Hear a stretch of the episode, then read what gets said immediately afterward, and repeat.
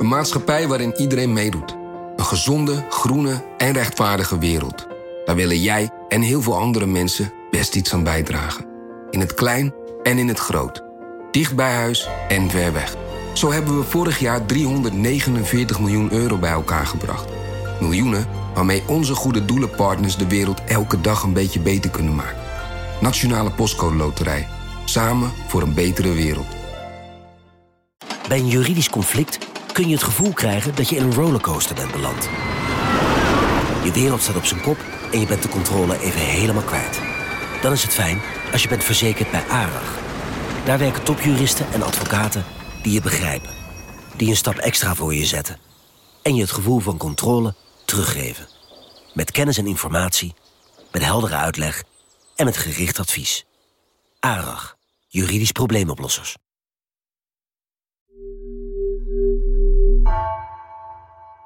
Voordat je zo naar Haagse Zaken gaat luisteren, eerst even dit. Je hoort hier regelmatig NRC-redacteuren vertellen over de verhalen die zij maken. Betrap je jezelf wel eens op de gedachte, dat wil ik ook? Dan heb ik de kans van je leven. Je kunt je namelijk weer melden voor het trainee-programma van NRC. Een hele mooie kans om de krant van binnenuit te leren kennen en tegelijkertijd je journalistieke kwaliteiten te ontwikkelen. Reageren kan tot eind deze maand, dus schiet een beetje op. En meer informatie vind je op nrc.nl/slash vacatures.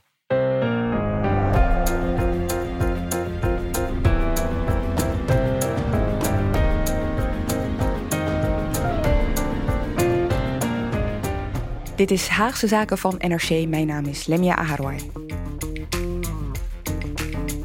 Al een tijdje weten politici zich geen raad met Thierry Baudet en Forum voor Democratie.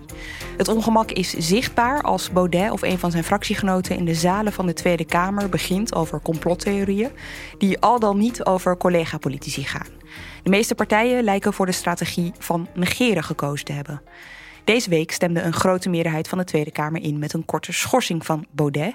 Niet om wat hij zegt, wel om iets wat hij niet heeft gedaan, namelijk zich aan de regels over nevenfuncties houden. Het gebeurde in dezelfde week waarin Baudet de aandacht op zich wist te vestigen door te zeggen dat we geregeerd worden door kwaadaardige reptielen. In 2019, na de speech van Baudet over de L van Minerva, legden we in Haagse Zaken uit wat het gedachtegoed is van Baudet en van zijn partij. In deze Haagse Zaken hoor je over hoe dat zich sindsdien heeft ontwikkeld. En dat doe ik met Rick Rutte. Hoi Lemia. Hey, jij volgt deze partij um, al sinds 2019, hè? sinds ja. uh, die grote winst tijdens de provinciale staatsverkiezingen. Zeker. Je keek deze week ook naar de stemming over de schorsing van Baudet. Toch even goed om te benoemen. Wat houdt die nou precies in? Baudet is geschorst door de Tweede Kamer. Uh, maar op voordracht van een externe commissie, dus een commissie van, uh, van drie leden die niet in de Tweede Kamer zitten. Die heeft gekeken naar uh, de nevenfuncties van Baudet en zijn neveninkomsten. En vooral het feit dat hij die nooit heeft opgegeven. Daar is melding van gemaakt. Daar hebben ze een onderzoek naar gedaan. Baudet wilde niet meewerken aan dat onderzoek. En het was ook niet de eerste keer dat hij dit had vertikt te doen.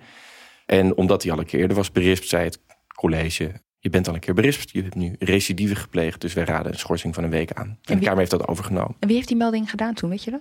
De melding nu, dat is niet bekend. De naam is niet opgegeven. Diegene wil ook niet naar buiten treden. Je kan je voorstellen waarom. Dat je dan misschien niet uh, je helemaal meer veilig waant. En die schorsing komt erop neer dat Baudet nu een week lang niet het woord mag nemen. Niet in de plenaire zaal, niet in commissievergadering. Hij mag alleen stemmen. Dinsdag werd er over gestemd. Woensdag ja. ging het in. Het reces begint komende week. Dat betekent dat hij eigenlijk netto twee dagen uitgesloten is van debat. Ja, ja. klopt. En het is wel, het is voor de eerste keer dat dat college dit heeft aangegeven. Dat bestaat pas anderhalf jaar. Mm -hmm. Het is in de praktijk natuurlijk een vrij korte schorsing. Uh, maar het is, het is voor de eerste keer dat er wel is ingegrepen. En dat is wel, een, uh, ja. dat is wel iets om te markeren. Overigens mocht hij wel blijven meestemmen. Hè? Dus hij, het woord werd hem ontnomen in debatten, maar hij mocht blijven stemmen. Ja, en ook die stemming zelf was nog wat eigenaardig, omdat Baudet toen dus nog niet geschorst was. Hij kon toen nog het woord voeren. En hij kondigde toen ook al aan dat hij niet tegen zou stemmen. Zijn hele fractie zou niet tegenstemmen. Zij zouden überhaupt niet meestemmen. Mm. Dat kan dan niet geregistreerd worden, dus zijn ze gewoon de zaal uitgelopen en als afwezig uh, geregistreerd. De PVV deed hetzelfde. Dus zij hebben überhaupt niet meegestemd over die, uh, die schorsing. En die is een dag later ingegaan. Deze schorsing is voor ons aanleiding om het eens te hebben over de denkbeelden van Baudet. En het is best goed om vooraf, denk ik, te vertellen dat we de afgelopen tijd af en toe wat geaarzeld hebben. Van is dit het moment, is dit het moment en hoe hebben we het er dan over? Ja, omdat er natuurlijk voortdurend aanleidingen zijn, podcasts, interviews waarin Baudet dingen zegt, die dan weer voor ophef zorgen.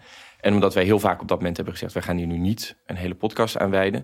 Maar tegelijkertijd, je zei het al, we hebben het er in 2019 over gehad we zien dat er sindsdien wel echt iets is veranderd. En het is goed om het daar een keer over te hebben. En dan juist ook misschien zo'n moment waarin er ophef is ontstaan... aan te grijpen om eens wat dieper te graven dan die ophef alleen. En te kijken voorbij de woorden waar het deze week om ging... om te belichten van wat is nou veranderd in dat gedachtegoed? Wat voor effect heeft dat? Hoe gaat de Kamer daarmee om? Uh, en waar komt het vandaan? Laten we daarmee beginnen. Want uh, 2019 is al een paar keer genoemd. Die aflevering zetten we trouwens voor je in de show notes... mocht je die nog terug willen luisteren. Maar wel even goed om kort uit te leggen waar het toen over ging.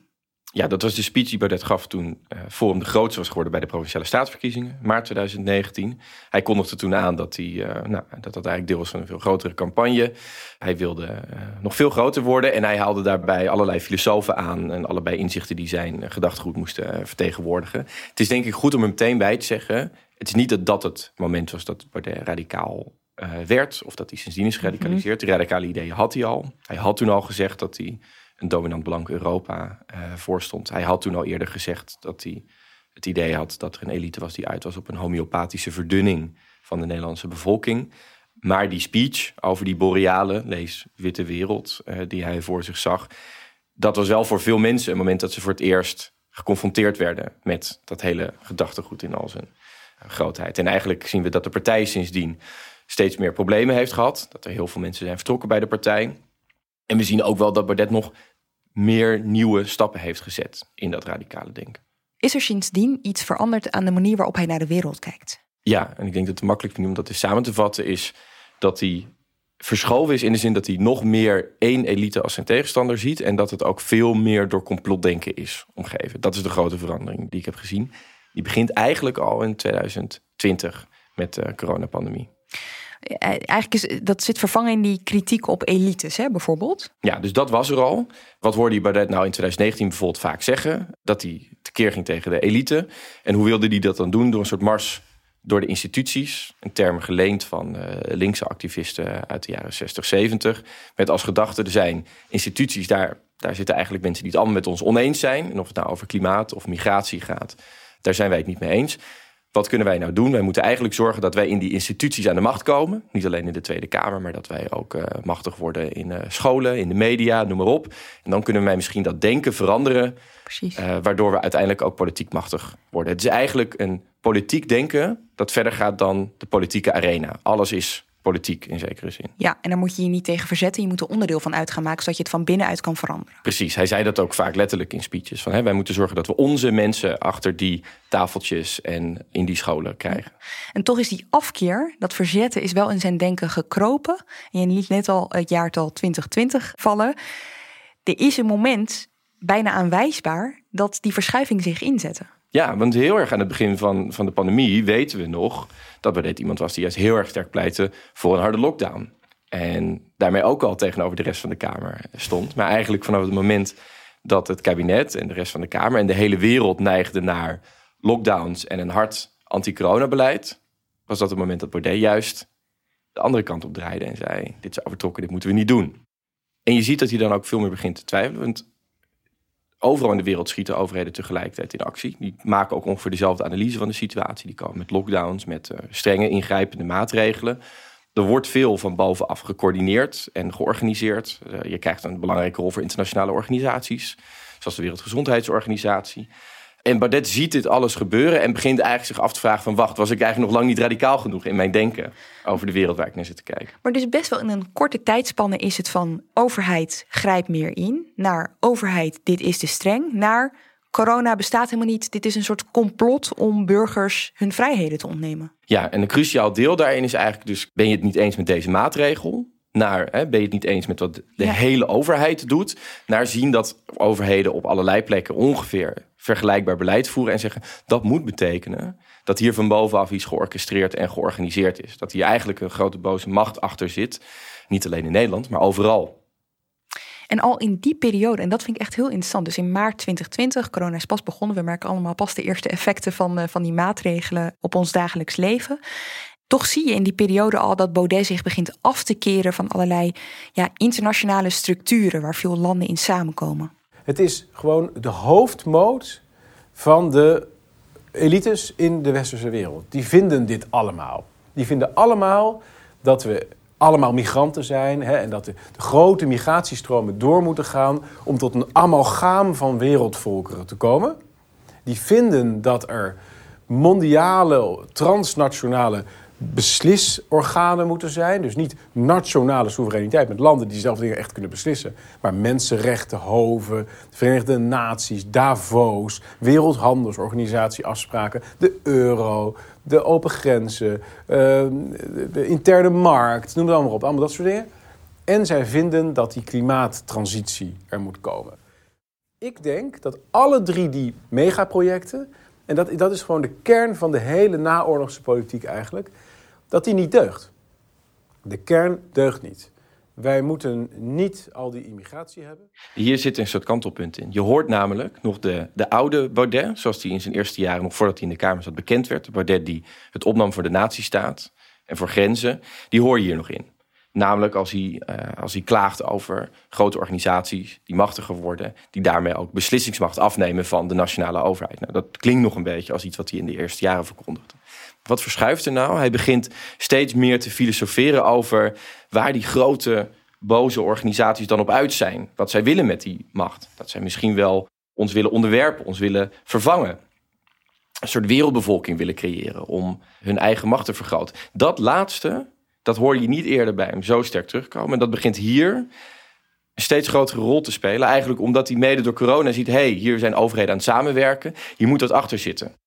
We hadden het net al even over de Wereldgezondheidsorganisatie. Maar je ziet ook dat er ja, in andere internationale fora op dit moment wordt nagedacht over het tijdperk waar we in zitten. Uh, het World Economic Forum bijvoorbeeld. Baudet noemt het al, maar die begint op dezelfde moment eigenlijk te denken... ja, dat is een jaarlijks congres van wereldleiders, van invloedrijke mensen... die samenkomen in Davos, een Zwitsers bergdorpje, één keer per jaar. En daar, ja, daar worden ideeën uitgewisseld. En op dat soort fora wordt nagedacht over de wereld die eigenlijk wacht na corona. Zoals we daar allemaal toen een beetje over na begonnen te denken. Kunnen wij sterker uit deze crisis komen? Is dit een moment dat we de lessen die we nu leren misschien ook op andere manieren kunnen gebruiken? En hij kijkt daarnaar met die bril van argwaan en gaat daar verbanden uh, leggen. Dus, hè, eh, of praat eigenlijk anderen na die daar verbanden in, in zien. Ik denk dat uh, het World Economic Forum die, die, die, en Build Back Better spelen daar een grote rol in. Ja, Build Back Better is dus ook zoiets. Ook een term die dan tegelijkertijd door allerlei regeringsleiders in de mond wordt genomen. Joe Biden in de VS, Precies. Boris Johnson in het VK. Het is in feite gewoon een, een, een goed klinkende alliteratie om je plannen mee aan te kondigen. Maar in de hoofden van tegenstanders, van sceptici, wordt dit een soort alles overkoepelend complot.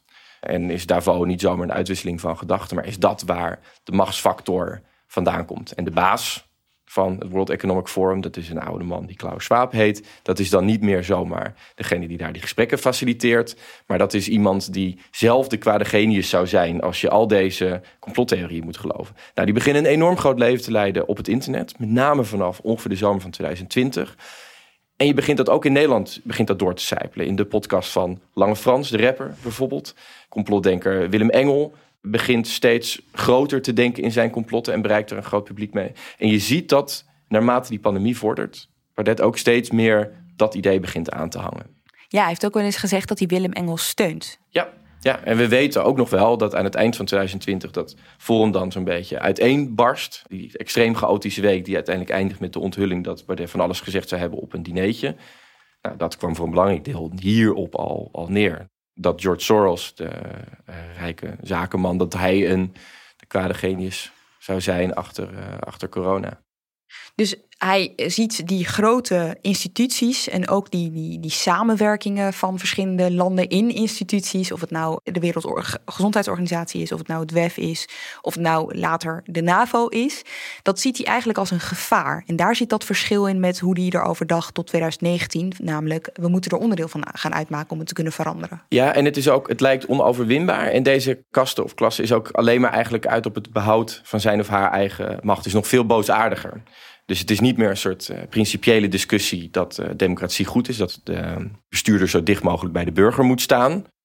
Maar het idee is nu dat die bestuurder eigenlijk uit is op de onderwerping van die burger. Uh, het is veel meer sinister en kwaadaardig geworden. En je merkt dat ook in die theorieën die op internet rondgaan. Niet voor niets worden die heel snel verbonden aan allerlei antisemitische ideeën. Het is geen toeval dat de naam van Soros steeds valt. Dat is niet alleen een rijke zakenman, maar het is ook een Joodse zakenman. En al, al snel kom je zo weer uit bij eigenlijk hele oude theorieën, waarbij machtige mensen, die ook Jood zijn, verantwoordelijk worden gehouden voor waarom er kommer en kwel is in de wereld. Waar, waarom eigenlijk? Waarom speelt dat antisemitisme daar zo'n nadrukkelijke rol in? Nou ja, het begint erbij dat, dat er natuurlijk altijd een. Het moment dat er ellende is, gezocht wordt naar, Zondebok. naar een zondebok, inderdaad. En dat Joden eigenlijk vanaf het begin van de geschiedenis bijna Mhm. altijd al zo'n rol hebben vervuld. Dat ze, waar ze ook eh, wonen, vrijwel altijd een minderheid zijn.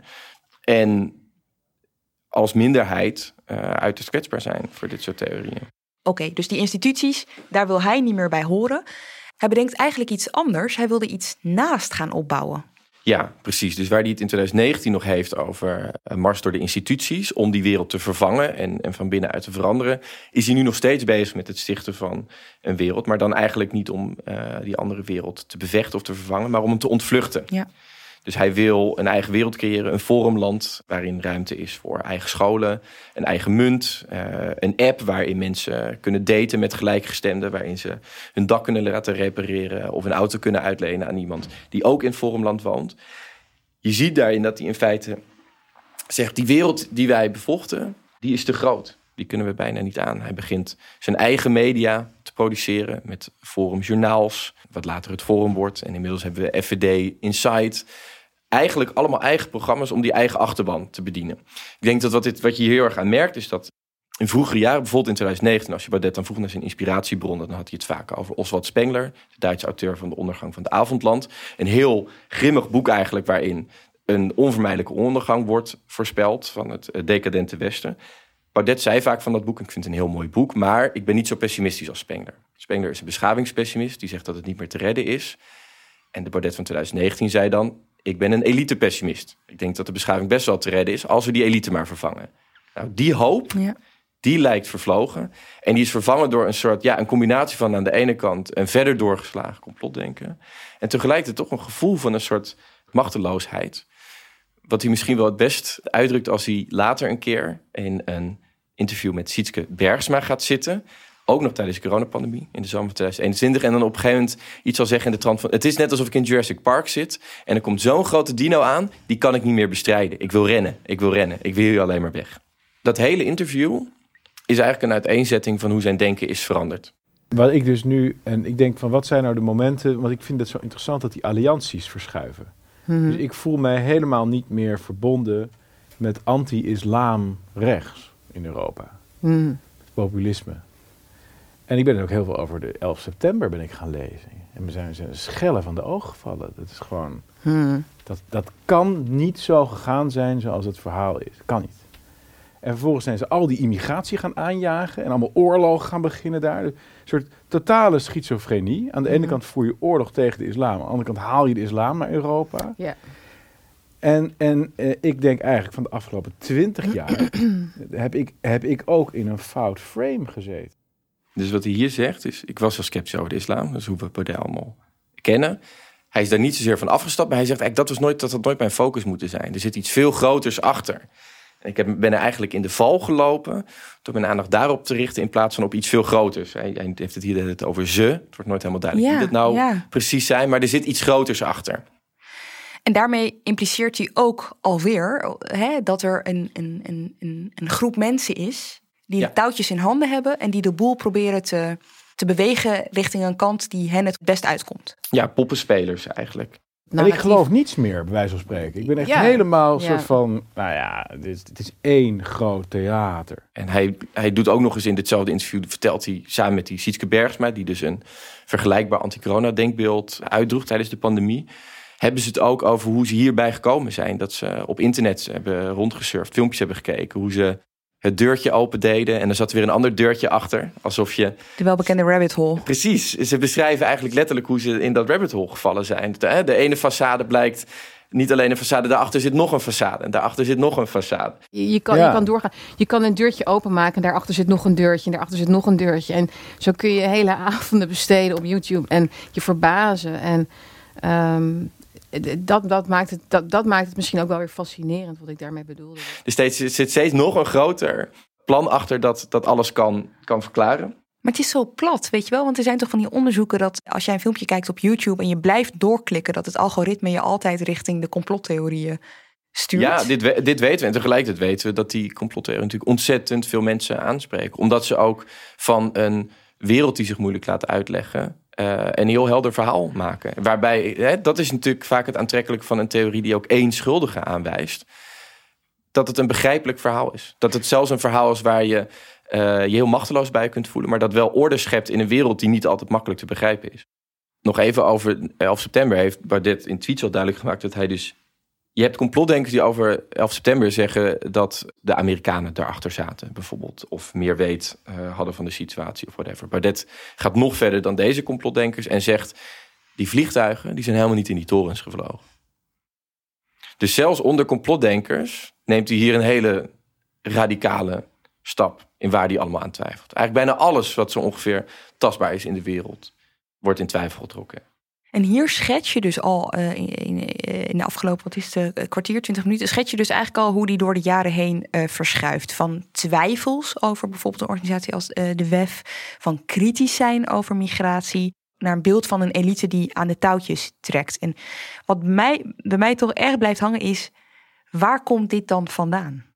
Ja, wat, wat je steeds ziet gebeuren is dat, dat dit soort eh, rabbit holes gecombineerd worden met, maar dat blijft ook gewoon lezen. Dus in eh, het interview dat we van de week van hem online zagen komen, heeft hij, het, heeft hij weer een nieuwe filosoof aangeboord. Hij heeft het daarin veel over James Burnham. Een nou, nog enigszins, ja, best wel mainstream conservatieve denker. Die eigenlijk eh, als kern van zijn ideeën heeft dat macht vooral draait om macht. Dus dat de politiek bedreven wordt door mensen die uit zijn op macht en die macht ook steeds verder proberen te vergroten. Dat is nog niet een heel radicaal idee natuurlijk. Er zijn genoeg mensen die hun aandacht richten op de 1% tegenover de 99%. Het is duidelijk dat de macht in de wereld onduidelijk verdeeld is.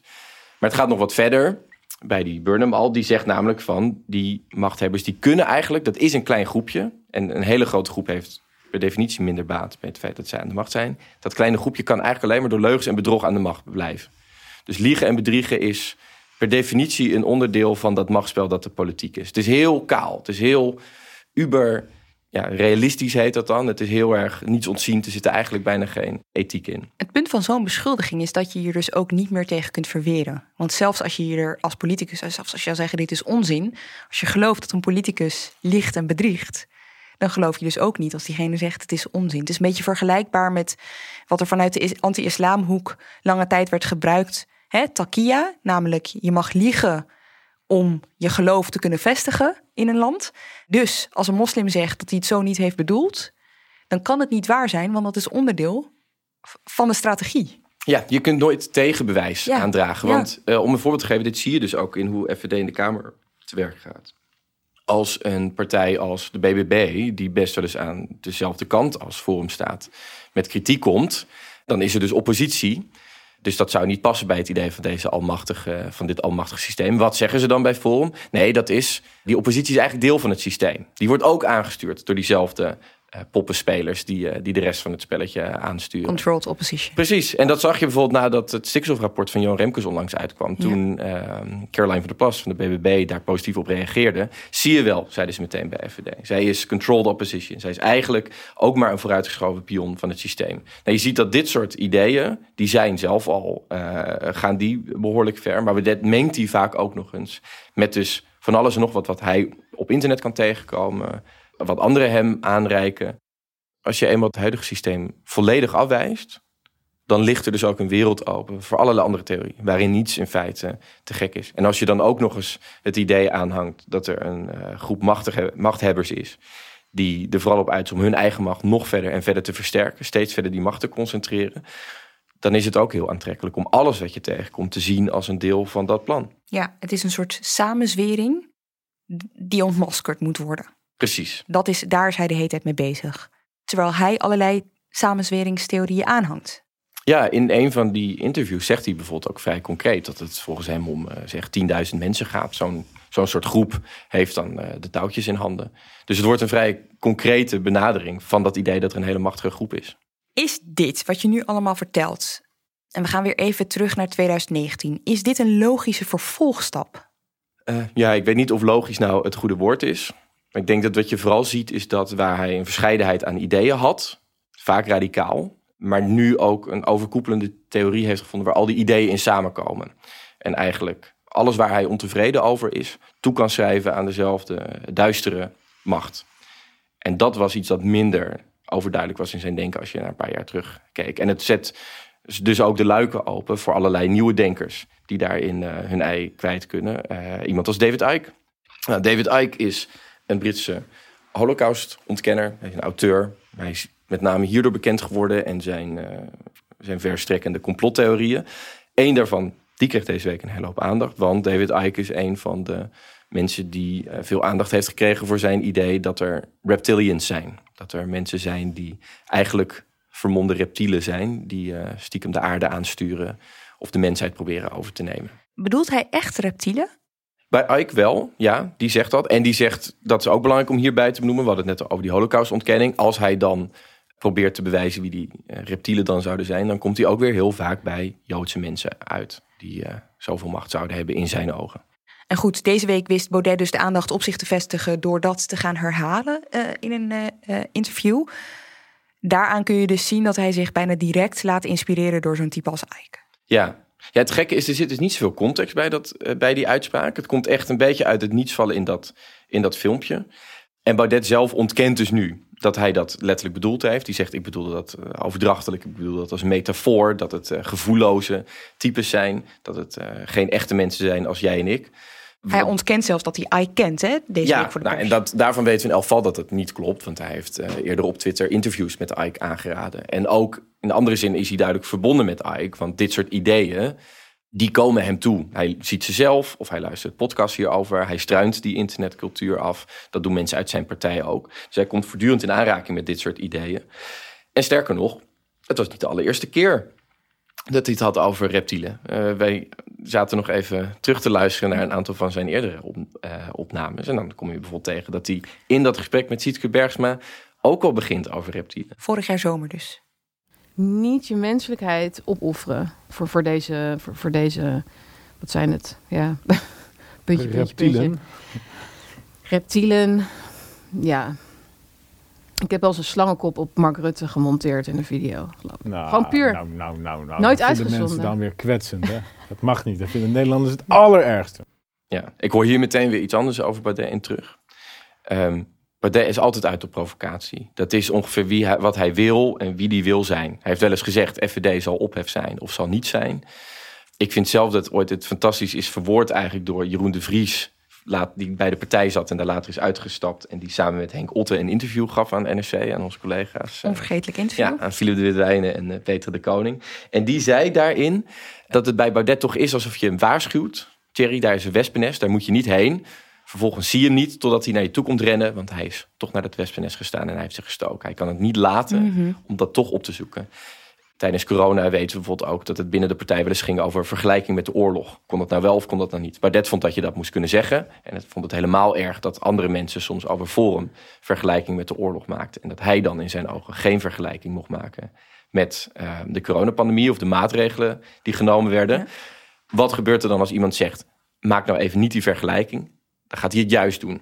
Als zij het mogen, dan mag ik het toch ook. Dat idee. Dat, dat gelijkhebberige. Of dat als je weet dat je iemand ergens mee kan kwetsen, dan ga je het juist doen. Ja. Dat zie je er heel erg in zitten. Dan is er nog iets anders hier wat je heel erg naar boven hoort komen. Het gaat weer over internetplaatjes. Ja. Het gaat weer over internetcultuur. En het is een totaal definiërend kenmerk van die internetcultuur. En zeker van deze politieke internetcultuur. Dat alles tegelijkertijd serieus en ironisch kan zijn. Dat de dubbelzinnigheid eigenlijk de boodschap is. En daar maakt hij ook gebruik van. Dus hè, dan, uh, deze week zag je het ook. Dus hij noemt reptielen en dan is het ineens niet letterlijk bedoeld. Ja, precies. Terwijl we ook weten dat er een groep is die hier daadwerkelijk in gelooft. En die dat erin kan horen. En die nu kan zeggen, ja, maar hij moest dat natuurlijk zeggen tegen de rest van de media. Er zullen genoeg aanhangers zijn die geloven niet in reptielen. En die zien hier weer een aanleiding in om zich op te winden over hoe de media erop reageren. Maar het zaaien van verwarring dat is eigenlijk een deel van, van, van de intentie. Ik moest zelf denken aan een paar jaar terug. Toen, toen ging het wel eens over Pepper the Frog. Dat is ook een internetmeme, een groen kikkertje. Die heel onschuldig ooit was. En vervolgens is geadopteerd door de alt-right. Ja. Door, die, door internetrechts, om het zo te zeggen. En Baudet die dook ineens op met een kikker op een carnavalskostuum. En als hij daar dan op werd aangesproken. hey, dit is een kikker die overduidelijk met die intentie is gegeven. Die daarvoor staat. Dan was zijn reactie altijd: ja, maar hè, het is toch gewoon een kikker? Het is toch maar een cartoon? Nee, jij bent degene die hier nu een boodschap achter zoekt. En die ironie en die verwarring, Daar geniet hij ook een beetje van. daar geniet hij van. En dat is deel van de boodschap en waarom hij dit ook opzoekt en doet. Het gevolg is ook dat het daar dan over gaat. Terwijl er natuurlijk ook een onderstroom is die je net. eh, onderstroom is niet helemaal het goede woord. Terwijl zijn denkbeelden doorgaan, zal ik maar zeggen, op de achtergrond. Dus je kan met z'n allen wijzen naar die reptielen. Maar ondertussen gebeurt er wel wat En dan gaan we met z'n allen woordenboeken openslaan, tekstexegese plegen en, en focussen we heel erg op dat eh, semantische, op die woorden. Terwijl er ondertussen een veel groter verhaal wordt verteld door hem, waar dan nauwelijks aandacht naar uitgaat. Nou, het is wel eens interessant om te zien wat er daar dan gezegd wordt. Nou, dat viel jou bijvoorbeeld op bij de algemene politieke beschouwing. Hè? Eh, toen het kabinet wegliep nadat hij insinueerde dat Sigrid Kaag, de minister van Financiën, D66-leider, eh, op een eh, quote, een quote, spy college had eh, gezeten. Ja, precies. Er ging toen heel veel aandacht uit. Eén, had het kabinet hier weg moeten lopen. Twee, heeft Baudet nou gezegd dat zij zelf een spion zou zijn? Of heeft hij alleen een link gelegd? Terwijl wat hij ondertussen zei, in de rest van zijn betoog, echt ons iets leert over hoe hij denkt en naar de wereld kijkt. Lange tijd dacht ik dat dit alles aparte fenomenen waren. Dat dit allemaal losse elementen waren. Ik kon niet begrijpen waarom er steeds nieuwe fronten werden geopend in de oorlog tegen gewone mensen die een gewoon leven proberen te leiden. Ik kon niet begrijpen waarom we continu verder de shit in werden gebracht. Ik kon het verband tussen deze ogenschijnlijk verschillende problemen niet zien. En toen kwam ik tot het besef dat al deze verschillende waanzinnigheden in feite allemaal deel uitmaken van één enkel plan. Het is geen geheime samenzwering die ik heb ontdekt. Het is in plaats daarvan een openlijk aangekondigd plan. Of een reeks plannen die één en dezelfde onderliggende ideologie hebben.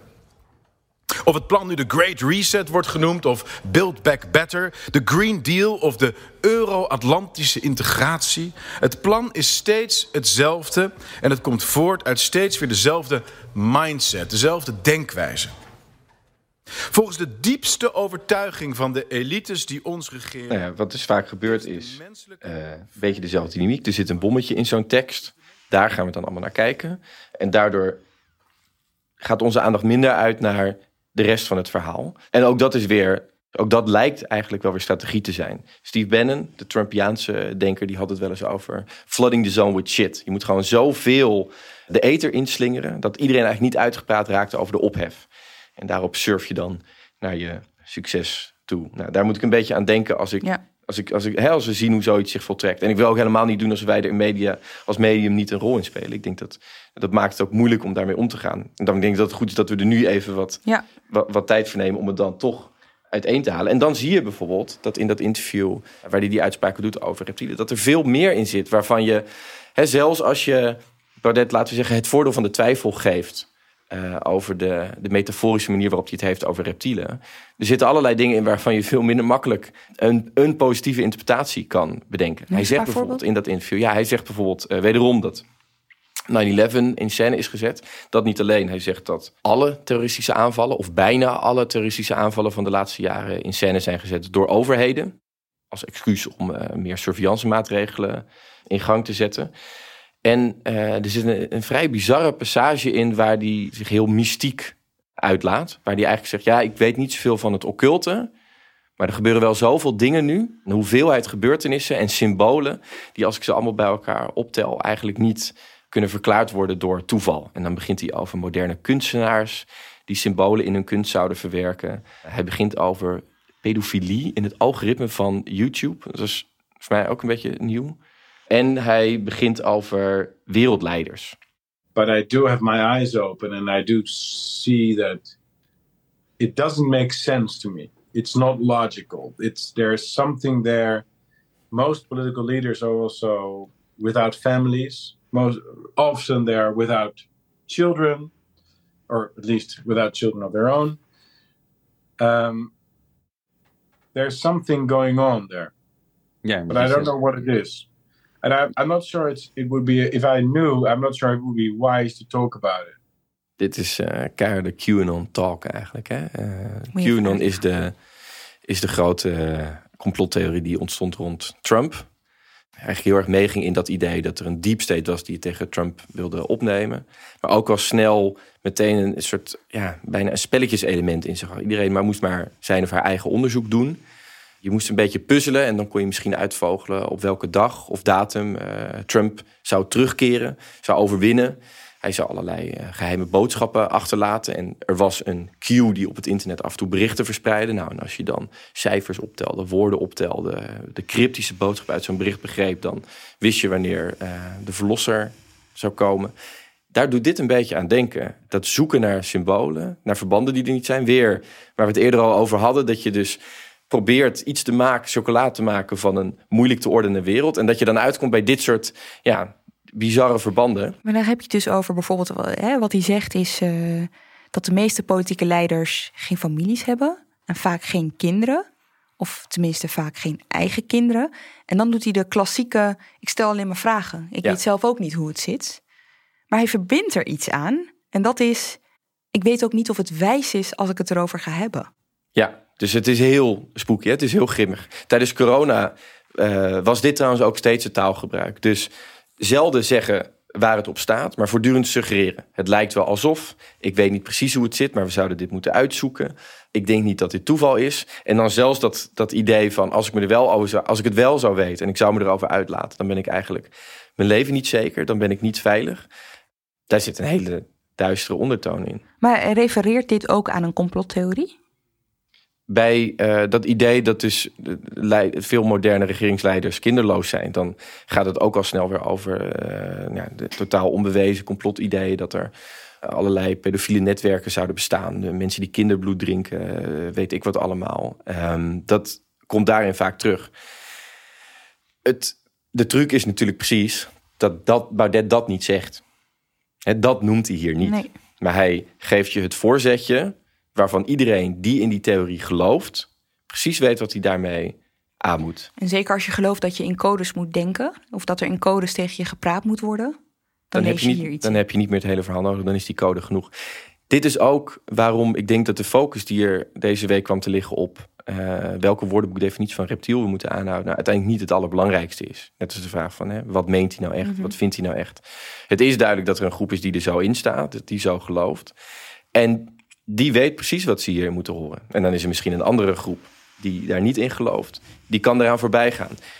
Als ik bij die corona-karavaan, die optochten van Forum, die, die speeches in het land, als ik daar langs ging, dan kwam ik vaak mensen tegen die echt diep in de complotideeën zaten. Ik ben nooit iemand daar tegengekomen die aan het eind van een speech van Baudet van die ideeën af was gebracht. Sterker nog, mensen voelden zich er vaak in gesterkt. Want ze zeiden, Ja. nu is er iemand in het parlement die onze ideeën ook verkondigt. En die ons er misschien nog wel van kan redden. Dat is natuurlijk eigenlijk hè, dat is de belangrijkste lakmoesproef. We kunnen niet in het hoofd van Baudet kijken. En dat hoeft eigenlijk ook niet. Het is niet zo belangrijk als we willen beoordelen... wat de daadwerkelijke gevolgen in de wereld zijn... van dit soort uitspraken. Oké, dus hij zit diep in de complottheorieën. Hij trekt mensen aan die daarmee bezig zijn. Of uh, die, die, die diezelfde uh, interesse, laat ik het maar op die manier formuleren, uh, hebben. Um, tegelijkertijd heeft hij zelf ook een held. Laten we daar maar even eerst over hebben. Namelijk de Russische president Vladimir Poetin. So we are talking about a very small elite, global elite of perhaps 10,000 people who control essentially all the vital infrastructure in the world. And they demand that they, they want more control. That is what they're after. And I, uh, my view is that the only global player who is opposing that is Vladimir Putin. So I'm a fan of Vladimir Putin. I think he is he is our he is the Dark Knight. He is the the hero we we need. Dit komt overigens uit hetzelfde interview als uh, waarin hij zijn reptiele uitspraak deed. Maar waar komt dit vandaan? Nou ja, als je een wereld hebt waarvan je het idee hebt dat die uh, steeds verder de macht bij dezelfde groep mensen concentreert. En je ziet één iemand die gehaald wordt door die wereld en het opneemt tegen die wereld. Uh, dan kom je al snel bij Vladimir Poetin uit. Dus eigenlijk was Baudet al wel gecharmeerd van Poetin. Maar je ziet dat hij hier de laatste maanden wel een tandje bij heeft gedaan. En het is misschien goed om even een tijdje terug te gaan. het begin van eh, de Russische invasie in Oekraïne. Toen was hij nog wat minder uitgesproken hierover. Hij zei toen al wel, de Amerikanen hebben deze oorlog op hun geweten. Wat jammer dat het zo had moeten gaan. Hij klinkt daar echt nog anders. Hier bij Ongehoord Nederland. Uh, Poetin heeft aangegeven dat er ontzettend goed met hem te praten valt. Hij, hij is een toonbeeld van mildheid geweest. Terwijl de NAVO oprukte tot, tot, tot enkele kilometers voor Sint-Petersburg enzovoorts. En uh, uh, Rusland continu wordt gedemoniseerd en vilified. Onbegrijpelijk dat we dat grote land, dat zo graag bij het Westen wil horen, elke keer maar weer die tik op die neus geven. Ik snap het niet. Er is geen enkel belang voor het Westen om Poetin elke keer te pesten en in die hoek te trappen. Wat je hier nog niet hoort is, Poetin is een prachtwind. En Poetin heeft het bij het juiste eind. En dat begint eigenlijk daarna weer wat op te komen. Het doet ook een beetje denken aan het begin van de coronapandemie, waar Baudet nog even zoekt naar een toon. Eerst heel erg voor een lockdown is. En net als iedereen voor een lockdown is, juist radicaal van gedachtegoed uh, verandert en omslaat. Hij heeft ook hier een beetje gezocht en afgewacht. En op een gegeven moment bedacht dat Poetin inderdaad zijn grote held is. Waarom zegt hij dat nou? Ten eerste omdat Poetin conservatieve waarden belichaamt. Dus hij is een soort een, een alternatief voor het Westen in de, in de mm oog van Baudet en iets dat we zouden moeten toejuichen. Hij zou ook Nederland wel op die manier willen organiseren. Het andere is, en dat hoor je in, hoorde je in dit interview uh, van deze week terug, is dat hij zegt: kijk, in dat hele systeem waarin die macht steeds verder geconcentreerd wordt, is er eigenlijk nog maar één grote tegenstander en dat is Poetin. En zelfs als Poetin een opportunist is, ik weet het ook niet precies, ik weet niet, kan niet met zekerheid uh, zeggen wat dat voor iemand is. Ik kan niet in zijn hoofd kijken, zegt Baudet over Poetin. Maar zelfs in dat geval laat hij zien dat er een alternatief is. Bestrijdt hij deze wereld waaraan ik zo'n hekel heb, dat alleen al daarom ik hem bewonder. Weet je wat ik hier niet aan snap? Um, hij keert zich, dat heb je net uitgelegd, tegen internationale structuren. Hè? De NAVO, WEF, Wereldgezondheidsorganisatie. En dan schaart hij zich toch als een man, die noemt hij zelfs een held, uh, achter een man die juist weer terug wil naar een oude structuur, namelijk de Sovjet-Unie. Ja, of, ja, hey, het, lijkt in, het lijkt in tegenstelling met elkaar.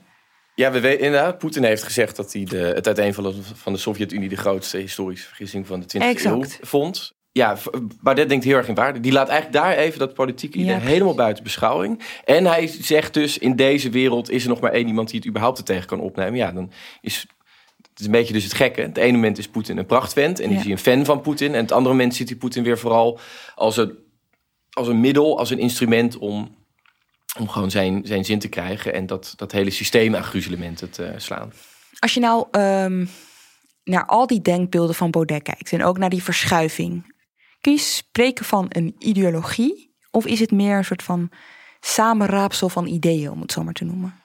Ik denk dat het, uh, het is een samenraapsel en tegelijkertijd denk ik dat het belangrijk is om ervoor te waken dat we uh, dit soort uitspraken of ideeën heel erg af gaan doen als grapjes. Of dat we alleen het ironische ervan benadrukken. Want ironisch of sarcastisch of niet, het zijn uitspraken die wel gevolgen hebben, die gehoord worden door een bepaalde groep. Uh, we weten dat de man die met een fakkel voor het huis van Sigrid Kaag stond, begon over het World Economic Forum. We weten dat het aantal bedreigingen het adres van politici toeneemt. Dat het voortdurend gaat over het World Economic Forum en Klaus Schwab en dit soort figuren. Op een manier zoals dat nog niet gebeurde voordat Forum voor Democratie voortdurend naar deze mensen begon te wijzen in de Kamer. Dus het belangrijke daar is dat ik denk dat we laten zien hoe, er, hoe ironie een rol speelt. En tegelijkertijd ook het, het serieus nemen als, ja, of, ofwel als een ideologie, of in elk geval als een set van denkbeelden. En het niet alleen maar laten bij het afwijzen en zeggen: uh, dit is een complottheorie. Ja, maar het zijn complotideeën met grote gevolgen in de echte wereld. Het, uh, inderdaad, ironie wordt vaak uh, genoemd, of het wordt een beetje weggewuifd. Het derde is dat Baudet dan wordt weggezet. Ah, die is gek. Weet je wel, nou, die is echt helemaal gek geworden. Ja, ik denk, maar dat lijkt me dus echt een gevaarlijke context. Ik denk dat het ook tot echt geen dienst bewijzen aan mensen die daadwerkelijk met mentale problemen zitten. Ik ken mensen die met mentale worstelingen zitten, maar die gaan daarmee niet meteen dit soort theorieën aanhangen. Je hoort ook vaak dat het dan door de Russen zou komen. Ik denk dat wij het in de praktijk dat we het toch vaak heel moeilijk vinden mm -hmm. om ons voor te stellen dat iemand daadwerkelijk dit vindt. Precies. Dat iemand dit vindt zonder dat hij een paar roebels is toegestoken. Terwijl zolang we daar niet bewijs voor gezien hebben, ik denk dat het belangrijk is dat we, dat, dat we het serieus nemen aan zich. En dat we het niet toeschrijven aan iets anders dan aan dat hij het meent. eigen hoofd en dat hij het meent. Uh, want dat zou mijn volgende vraag zijn. Meent hij het? Of is dit ook vooral een electoraal gat? Ja, maar laat ik nog iets zeggen over dat electorale gat. Kijk, we hebben het over een partij die in staat is geweest om verkiezingen te winnen. Met een verhaal dat radicaal was, maar waarbij met wat matigende krachten om heen het toch kwam tot, uh, hè, tot, nou ja, tot de verkiezingszegen. En dus hij, hij is in staat geweest om verkiezingen te winnen. En we weten, hij staat er nu minder goed voor in de peilingen dan toen. Dus het, er was een winnend verhaal. En dat heeft hij ingerald voor dit verhaal. Dus hoe dat electoraal opportunisme zou zijn, dat zie ik niet. Hooguit dat je kunt zeggen dat Baudet liever de, de goeroe is van duizend of mhm. tienduizend mensen dan de premier van 17 miljoen Nederlanders. En als je die gedachte dan doorzet, wat is zijn endgame? Wat wil hij? Het is dubbel. Want hij heeft dit systeem waar hij zich uit alle macht tegen zegt te verzetten. En tegelijkertijd voelt hij zich, dat zegt hij eigenlijk de hele tijd, ook behoorlijk machteloos. Wat me de laatste tijd vooral opvalt, is dat de meeste aandacht die hij schenkt dus uitgaat eigenlijk naar dingen die buiten de Tweede Kamer gebeuren. Dus de forumscholen, boeken publiceren en ook elders publiceren. We hebben nu de hele tijd gehad over dit interview uh, met een Amerikaans platform. Hij is recent door, uh, bij een Japanse zender uh, te gast geweest. En zo gaat hij allerlei kanalen ook buiten Nederland af. Hij probeert dit verhaal eigenlijk kwijt te kunnen, waar hij maar daar de ruimte voor krijgt. En probeert voor die, die veilige forumwereld, voor zijn achterban, een soort, ja, een soort safe space hm. op te zetten. Maar het idee dat hij door de politiek en via het parlement echt nog macht gaat vergaren, dat lijkt hij zelf ook te hebben opgegeven. Hij zoekt dus buiten de politiek voor een groot deel. Wij volgen hier de politiek. We zitten in het gebouw van de Tweede Kamer. Ik benoemde al helemaal aan het begin, partijen worstelen er een beetje mee hoe ze ermee om moeten gaan, andere uh, partijen. Vorm voor Democratie, er, er is geen, uh, hoe, hoe, noem je dat ook altijd als alle partijen een andere partij gaan negeren? Uh, cordon, cordon, cordon sanitair. Ja. ja, precies. Dat is er niet. Ik heb even bij het Centraal Informatiepunt in de Tweede Kamer opgevraagd.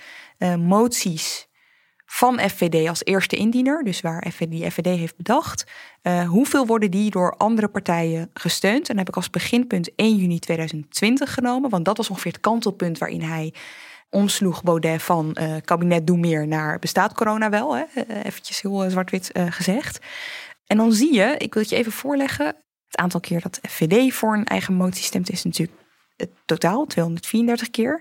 Dan zie je de PVV 204 keer, de groep van Haga 136 keer. Van Haga, dat is, uh, hoe, hoe noemde jij dat ooit in Haagse Zaken? Een? Ja, een van de, een van de baby's uit de, de Forum voor Democratie, Kraamkamer. Precies. En dan, dan is dit nog de groep van Haga. Dus als we sinds 2020 kijken, dan zit er eigenlijk ook nog een tijdje bij dat, uh, dat Wiebe van Haga solo in de Kamer zat. En hij heeft een tijd bij Forum gezeten. Dus die, het is nog vaker eigenlijk iemand als Van Hagen stemt best wel vaak nog mee met zijn oude partij. Maar als we dan kijken naar jaar 21, nog zo'n telg uit die Forumkamer, die scoort echt lager. Die hebben echt minder vaak uh, meegestemd. Ook sinds zij in de Kamer zitten, als je het vergelijkt met, met, met een partij als de BBB die erbij is gekomen. Dus daar zie je dus dat de BB vaker meestemt met Forum dan jaar 21. En dat is volgens mij ook deel van een offensief van jaar 21 om duidelijk te maken. Wij horen niet meer zo bij jullie. Er zullen af en toe moties zijn genoeg waar we dus nog wel meestemmen, maar liever niet. BBB 132, ja 2121. Ik hoor het ook over de manier waarop ze met elkaar omgaan in de wandelgangen trouwens. Dat Forum en Van Hagen het wat makkelijker met elkaar kunnen vinden dan, met, dan Forum en, uh, en Ja 21 mensen. Maar een beetje vraag ik me wel af, Ja 21 zat erbij. Sterker nog, ehm, Joost Eertmans kwam pas op de lijst terecht nadat in 2019 die speech werd gehouden over een boreale wereld. Ja, en ik denk dat dat voor hen nu nog verder de, de missie vergroot om te laten zien dat zij dus anders zijn. Dat zij ook iets anders te bieden hebben aan de kiezer en aan andere partijen. Dat zij bijvoorbeeld salonveger zijn om mee te gaan regeren. Vandaar ook dat in een week als deze je best wel vaak ziet dat, uh, dat zij dat eigenlijk maar wat graag aanzien. Omdat het heel erg het idee versterkt wat zij het liefst willen verspreiden. Namelijk, het was een hele degelijke partij, dat Forum voor Democratie. Uh, dat was het in elk geval toen wij erbij zaten. En eigenlijk toen wij vertrokken, toen is het steeds verder uh, in de afgrond weggegleden. Alsof, hè, alsof zij dat is wat zij maar zeggen. deel zijn geweest van een fatsoenlijk vorm. Nou, dat is een hele simpele niet vertelling van de geschiedenis. Niet en kloppend, niet kloppende versie van de geschiedenis. Nee. Oké, dan hebben we de kant van de Kamer gehad. Maar het kabinet heeft natuurlijk ook te dealen met hem. En wat mij dan wel opvalt is, we, focussen ons nu eventjes op uh, Mark Rutte, de premier, um, is dat hij verschillende tactieken uitprobeert op FVD, om hoe hij ermee om moet gaan. Een paar debatten nadat het kabinet opstond tijdens de APB. En laten we dan beginnen met 5 oktober. Er is een debat over de informele Europese Raad. Baudet heeft de motie ingediend en Rutte moet daarop reageren. Dank u wel. Ik mis een uh, onderbouwing van het oordeel van de minister-president over mijn motie. De minister-president. Ja, omdat het echt onzin is. Dus ik weet u zelf toch ook wel. Dus ik dacht. Uh... Het oordeel ja, van de minister-president. Ik ga daar nou niet allemaal op in. We moeten ook weer in de bed. Uh, maar uh, volgens mij weet je wat ik bedoel. Maar kunt u huh? even een, een, hele korte zakelijke uitleg geven? Ja, natuurlijk. Hij, hij, zegt. Uh, hij, hij. De heer Baudet. Heer Baudet, sorry. Um, constaterende dat de NAVO en de Verenigde Staten hebben aangegeven betrokken is. Ja, dat klopt. Terwijl Amerika een mogelijke dader is. Ja, wat is het nou voor een onzinnige attributie naar Amerika? Dus daarom ontraden. Dus hij probeert het eigenlijk een beetje weg te ketsen. Hij zet het weg als onzin, hè, uh, Rutte. Op 11 oktober is de begrotingsbehandeling van Algemene Zaken. En dan reageert Rutte op een vraag van Pepijn van Houwelingen over de WEF. Tot slot, voorzitter, de vraag over het WEF. Uh, ik deel de visie die de heer Van Houweling op het WEF heeft niet. En er echt bij laten. Ja, dus hij doet een beetje wat hij op 5 oktober ook deed. Hè? Een beetje wegschuiven. Ja, ik ben het er niet mee eens, maar dat lukt niet. Van Houweling wil weten waarom Rutte dat vindt. En dan gaat Rutte eigenlijk gewoon heel feitelijk, dat is zijn tweede tactiek, uiteenzetten wat het WEF is. Nee, prima. Nou, omdat de WEF volgens mij gewoon een inspirerend platform is. Waar uh, uh, cultuur, NGO's, regeringen en bedrijven samenkomen met elkaar te overleggen over allerlei vraagstukken die in de wereld spelen. Uh, dat is één keer per jaar. Laatste keer was dat in mei, meestal is het in januari. En uh, ook tussendoor organiseren. Ja, en dan begint Van Houwelingen erover dat het WEF omstreden zou zijn. Dus mijn, mijn concrete vraag is van, is het verstandig, want de minister is, is president is, is, is verantwoordelijk, om dit eh, tenzij je een republikein bent, dan moet je dat gewoon zeggen. Maar om het Koningshuis, als het ware op die manier, continu de loopgraven in te sturen. Dank u wel. Voorzitter, het is toch Forum voor Democratie wat steeds op dat verf terugkomt. Zelf zand in water gooit, dat wordt dan troebel. En dan zegt, hé, hey, nou is het water troebel, waarom gaat het Koningshuis erheen? Dat is toch gek? Ja, dit is zeg maar de derde tactiek. Dus dan probeert hij de kijker te laten zien dit doet Forum voor Democratie, weet je wel? Ze proberen het zelf troebel te maken. Ik moet, ik moet denken aan hoe... We zagen al bij debatten dat iemand als Hugo de Jonge vaak wegkeek... vanuit het, het kabinetsvak als er door iemand van Forum werd gespeecht.